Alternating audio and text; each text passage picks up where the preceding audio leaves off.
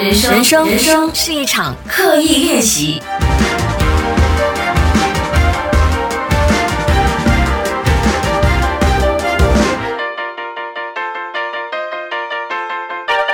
人生是一场刻意练习。你好，我是心怡。哎，我还是没有忘记，每逢礼拜三要给大家送上这个 podcast 的 这档节目，叫做《人生是一场刻意练习》。这是我相信做很多事情的时候，我自己的一个宗旨。事情一定会越做越好，而且很多时候我们是要刻意的去练习。把它做好。如果你还不认识我的话，跟大家介绍一下我自己。我是来自马来西亚的心仪。我做很多事情，其中包括主持电视节目，同时也曾经做电台，现在做网络内容，同时也在经营一家网络内容营销公司。我写书，我写歌，同时我也是一位脱口秀表演者。为什么今天一开始就跟大家说我做这么多事呢？就如标题大家所看的，今天我们讲的是效率这件事。那在开展今天的话题之前，提醒大家，如果你想要收到这一档节目的更新通知，就是通过 email 的方法通知你的话，记得可以去到 sheryllee dot my，就是我的 blog 那里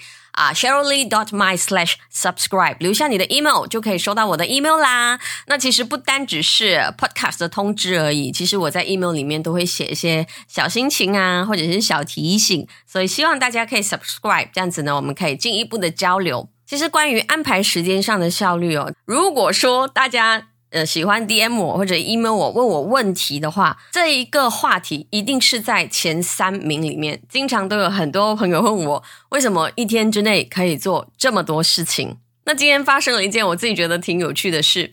那话说，今天我就回去我的经纪公司啊，开一个 production 的会议，就是关于我接下来的一个业配的工作，那个 creative 的部分，就是故事要怎么讲。这一个叶配的 video，那导演就在跟我沟通说：“哎，呃，因为这个叶配的 video 跟时间有关啊。”那导演就问我说：“在过去五年里面，我有什么事是觉得啊，如果多给我一点时间，我就一定能够完成的？”他问了我这个问题之后，现场就陷入一片寂静，你知道吗？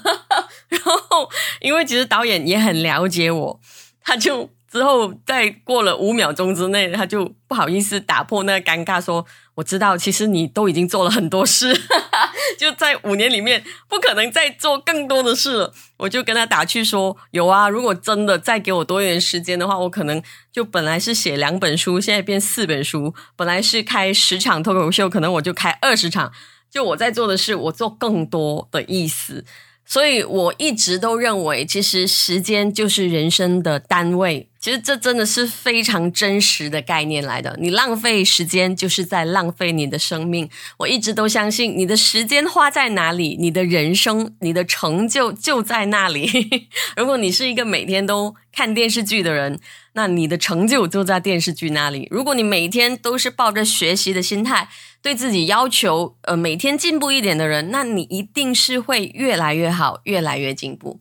所以今天呢，也没有什么伟大的理论要跟大家分享，主要就是我自己在分配时间上的一些些小想法，希望可以让一直以来都想要把自己的时间效率再提高一些的朋友，嗯，有一点点的小 input。那今天我们会分两个部分来讲，第一就是方法，第二就是心法。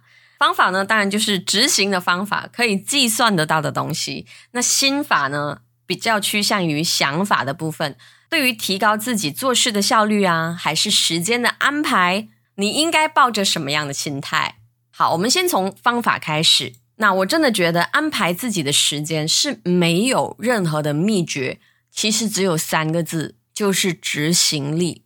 无论你怎么样安排，你有多伟大的时间表，你知道每一次，尤其是在年头的时候，很多朋友都觉得说，我只要买一本 journal，就是一个有很多时间表啊的 journal，就已经是安排好时间。其实真的不是这样的，所有的关键都在你的执行力这三个字而已，没有捷径的。那我们把人生的单位，不要说久长期目标还是短期目标，我们把它看成一天二十四小时，从这么基本的一个单位开始看好了。一天二十四小时里面，总有八个小时要睡觉嘛，对不对？然后另外八个小时，一般上我们都上班，然后另外八个小时就是我们下班之后的时间。那很多人都说，其实你真正在事业上的成就是看你下班之后的八个小时的时间。所以我觉得，如果你想要让你的人生跟别人不一样的话，一定要把重点放在下班之后的八个小时。OK，无论今天我们要讲的是上班中的八个小时，或者是下班后的八个小时，其实今天讲的这些内容都是可以 apply 在这些时间运用上的。OK，我们先讲第一点，就是先把这八个小时再剖成更小组。比如说，我自己是这样子的：上班八个小时，那我们先把一个小时的午餐时间扣除掉，好不好？那你就剩下七个小时，然后再把它剖成午餐前的三个小时跟午餐后的四个小时，那你就有两组时间了。然后你再把午餐前的这三个小时剖成三组，然后午餐后的四个小时。剖成三组或两组，那你每一天的上班时间基本上就可以分成四到五组了。那这四到五组就足够让你完成四到五件事了。当然，这是很 ideal 的讲法啊，算法啊，这是非常理想。可是人的专注力总是有限的。所以你会看到很多的一些书籍啊，就是提起呃时间使用效率上的书籍，都可能会给你一些间歇性的做事方法。比如说，你做半小时，你要休息十五分钟，然后再继续半小时这样子。那无论你中间 break 多久都好，其实都可以用这样子的方法去计算出你一天可以做出多少件事。这个就是我自己给自己的计算方法。如果大件一点的事情，我一天在上班的时候可能处理三件；如果小件琐碎一点的事，在上班的时间我可以处理四到五样事。这样子的时间分配法是我非常非常的喜欢，而且我真的觉得超有满足感的。就是我每天睡前都会把明天要做的事先排列好，然后第二天如果我上班时间可以把它完成，真的是非常大的满足感。OK，这是上班的八个小时。那下班之后的八个小时呢？那当然我们要留一点时间跟家人相处啦，然后吃饭呐、休息啊，这些都是必要的。不过我自己在下班之后也会做一件到两件有建设性的事。其实我觉得很多时候看一些好看的电视剧也非常有建设性的。对于我做我这一行来讲啦，反正你自己去定义那个建设性，我觉得。就像我刚才讲的，其实你的成就很可能就在下班的八个小时发生了什么事。这八个小时，我一定会让自己看书，或者是学习，呃，上课，不然呢就运动，再来呢就是创作。所以这是我安排我下班后的时间。当然，如果在听这个内容的你是有小朋友的，还是你有一些其他的责任，那这些就是你的有建设性的事喽。陪小朋友温习功课啊，陪小朋友玩呐。你知道，很多时候我都有一种感觉，那可能你会觉得说，哎，我没有小朋友，不会感受到那种压力。其实我我当然可以想象得到那种压力。就像有时候，哎呀，我要偷偷讲这个事，就之前就我有回新山，还可以跨州回新山的时候，我会把陪妈妈这件事视为很大压力的一件事。当然，有时候是因为老人家很唠叨啊，然后就跟他沟通的时候会有一点压力，还是什么的。可是我发现。当我已经做好准备，把我的时间表已经分给妈妈的时候，就是我抱着一个我做这件事情之前先看到它的必要这样子的想法哦，我反而会减少那个不耐烦啊，然后减少那种哇，就是哦要听妈妈说好多话好压力的那种感觉。所以我不知道这个会不会帮助到你，就如果你呃在跟小朋友相处，还是有一些压力的事。然后你每一天的生活，就是因为要重复这样子的一个，你可能觉得是任务压得你喘不过气的事的时候，我不知道会不会让你感觉轻松一点。可是这就是我的方法，这是第一点，把时间分组。第二点，一定要知道你做事的顺位，到底哪一者比较重要，哪一者比较不重要，这非常重要。因为我觉得我们必须要接受，人不能什么都要，我们一定需要取舍。比如说，我们讲回那八个小时在办公室的时间好了，在处理办公室事务的时候，我会有三个方向让自己去定夺这件事有多重要。第一个方向就是到底这件事有没有时间性，比如说我们要准备的一些方案、一些 proposal，是不是明天就要了？是不是只有三天的时间筹备？如果只有三天的时间，我通常会让自己两天之内就要完成，因为我知道可能在第三天的时候会出现一些不可预知的情况，所以我一般上都会把我被允许工作的时间再 cut 个百分之三十，先把它做出来。第二个方向就是，请问你做这个事情有没有直接影响你的人生目标？简单一点来讲，比如说你人生的目标就是要赚钱，那你就应该要把赚钱的事情放前面，先完成了这个部分，才去想不赚钱的事。不要把很多很多的时间跟很多很多的力气纠结在一些细节，就不影响大方向的细节。我经常都会提醒我的同事，就是有一些无谓的挣扎，其实可以稍微的放开。有时候完成比完美。更重要。第三个方向就是这个任务有没有影响到你身边的人，有没有影响到你的家人、朋友，或是你的同事？我一直都觉得在办公室里面哦，teamwork 非常的重要。如果是因为你的拖慢而影响到你的同事，那你可能要考虑一下，先把手上的事完成好。这是第二点，就是考虑事情重要的顺位。第三点也是非常的重要，运用你的零碎的时间。其实不要小看十分钟、十五分钟这样子零碎的时间，如果你好好的利用，真的会帮你完成很多很多的事。比如现在我坐在电脑前面，在我的麦克风前面，在录这一集 podcast 的时候呢，其实我是在 cool down 着。我是刚刚做完运动，然后你知道做完运动不能马上洗澡嘛，对不对？我就是用我 cool down 的十五到二十分钟，先把这一集 podcast 录好。录好了之后，我就可以去洗澡。洗澡了之后，我就可以出来剪接，然后再上线。那这一集内容的策划也是在某天我在处理工作的时候，就在工作 A 和工作 B 中间的一个小时的间隔，我把这个内容理出来的。那可能对于我来说，创作的那个脑筋的运作方法哦，跟很多我的工作是不一样的。比如说 management 的工作，所以很多时候创作反而给我更多的力量的原因就是这样。OK，这是第三点，零碎的时间。再提醒你一次：第一点，记得要为你的时间分组；第二点，搞清楚事情重要性的顺位；第三点，善用零碎的时间。好，我们讲完了方法，现在我们讲心法，讲心态。到底在面对你自己的时间的时候，你应该有什么样的心态，好让你可以提升自己的效率？第一点，诚实，请对自己诚实。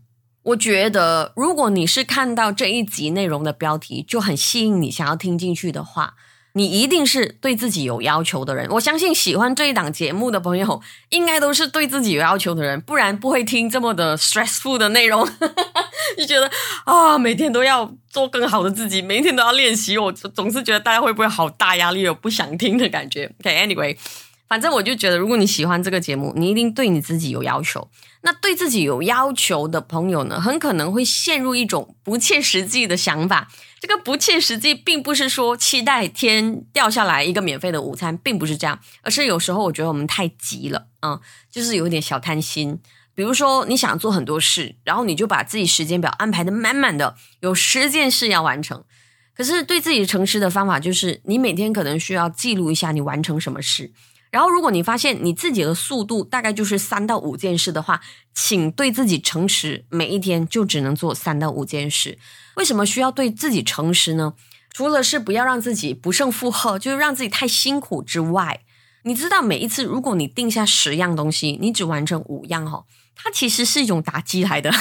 就你一直在打击你自己，不见得是一件好事。你知道，激励和打击。是两种不同的方向来的，你需要鼓励你自己，而不是用打击你自己来让自己做得更好。OK，提高效率的心法，第二个重点就是，请记得平衡。那这也是我在比较后面的时候才学会的事，可能也因为年纪渐长了哦，就是在二十多岁的时候，会真的是冲的。自己就每一天都非常非常的累，然后身体会出了一些状况。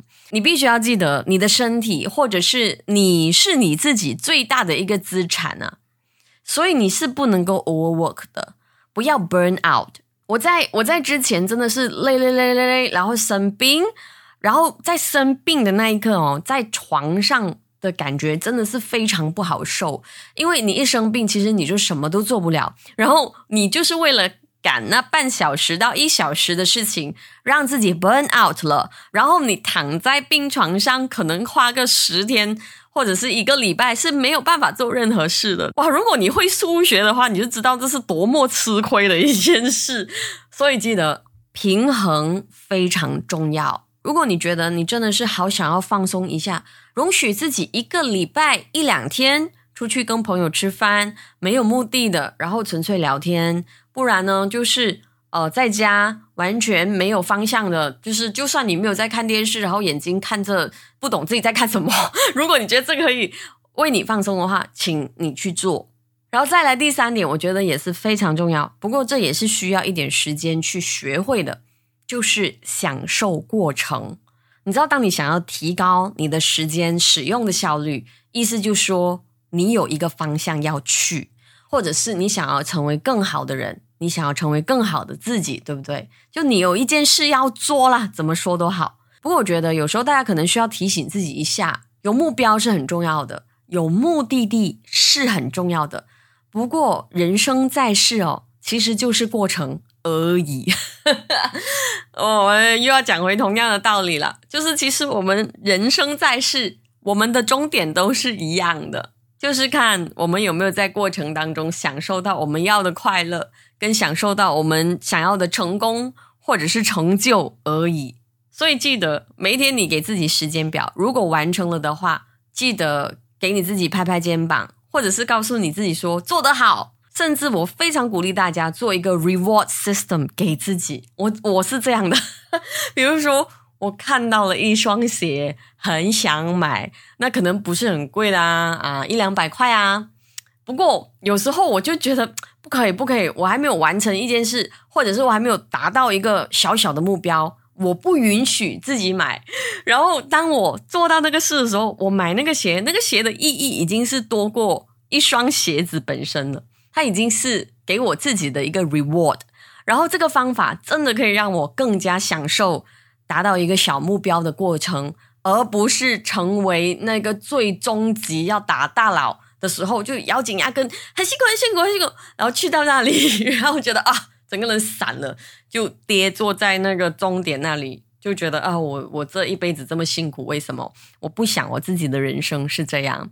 所以我觉得人生很多时候设定目标。只是为了要享受过程，不知道你认不认同我呢？欢迎大家可以 email 给我，跟我分享你的想法，hello at sheryllee dot my，或者是如果你是通过 Spotify 来收听的话，你可以 share 这一集内容在你的 IG story，然后再 tag 我，然后再跟我说你的想法都可以。如果你是通过 Apple Podcast 来听的话，记得可以给我 review 或给我打星星，谢谢大家，我们下一集再聊。